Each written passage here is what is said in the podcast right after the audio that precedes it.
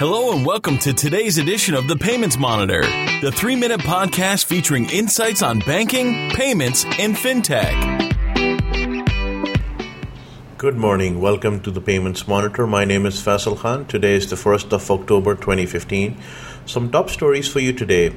The Dutch payment processor Adyen just scored a funding at through $2.3 billion valuation. Some of Silicon Valley's big names like Mark Zuckerberg and Jack Dorsey have put money into this firm. Uh, many people don't know Adyen is the same company, it's the same processor that uh, does payment processing for the likes of Uber, Airbnb, Spotify, Facebook, etc. So, big news over there. Also, since it is the 1st of October 2015, EMV has finally arrived in the US.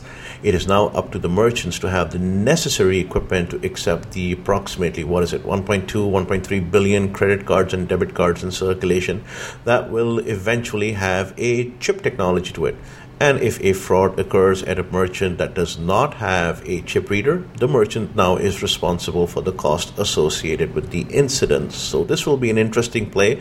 Not many merchants have upgraded their uh, equipment, especially all those millions and millions of uh, mom and pop shops that have credit card readers, still old ones. They don't have the new chip enabled ones. So, we'll see how this goes. Something else I found interesting today is WorldPay trials facial recognition technology. They've developed something called the PED cam, the pin entry device camera.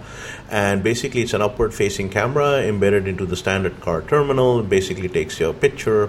It's pretty interesting that companies are now gravitating towards biometric. Uh, look at Siri, look at M, the messenger, the intelligent AI messenger all these will eventually be using your voice prints for authorizing payments. So keep keep a close eye on biometrics as far as the payments world is concerned. And also uh, interesting that Twitter is now expanding. More, more companies will now buy, but depend on biometrics. Um, they've done some uh, avoid fraud partnerships and, uh, with the likes of BigCommerce, Demandware, and Shopify, which will enable retailers and brands such as Best Buy, Adidas, and PacSun to basically be able to provide users the ability to click on a tweet and be able to buy directly.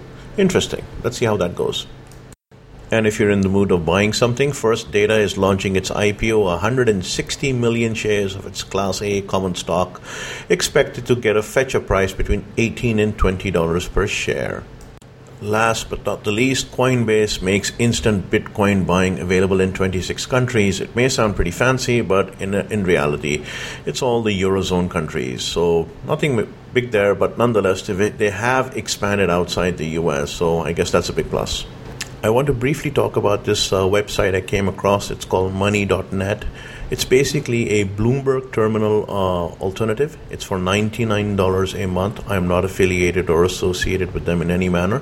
I just thought it was pretty cool that a ex Bloomberg employee decided that there is a market outside where they can offer the same services using a subscription package for $99 a month versus the Bloomberg $21,000 per terminal per year um, it's not as uh, fulfilling as the Bloomberg terminal itself, but it does offer a lot of market data.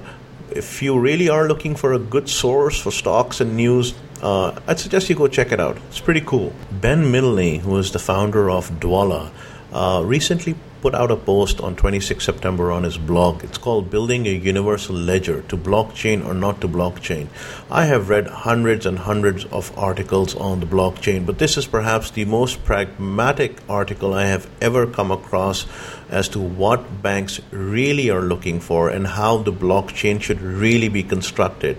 I will post a link. Uh, I do suggest if you have a few minutes, do read this thing. Ben is, you know, is known for speaking his mind, and he really does speak his mind in this article. And for today's, did you know?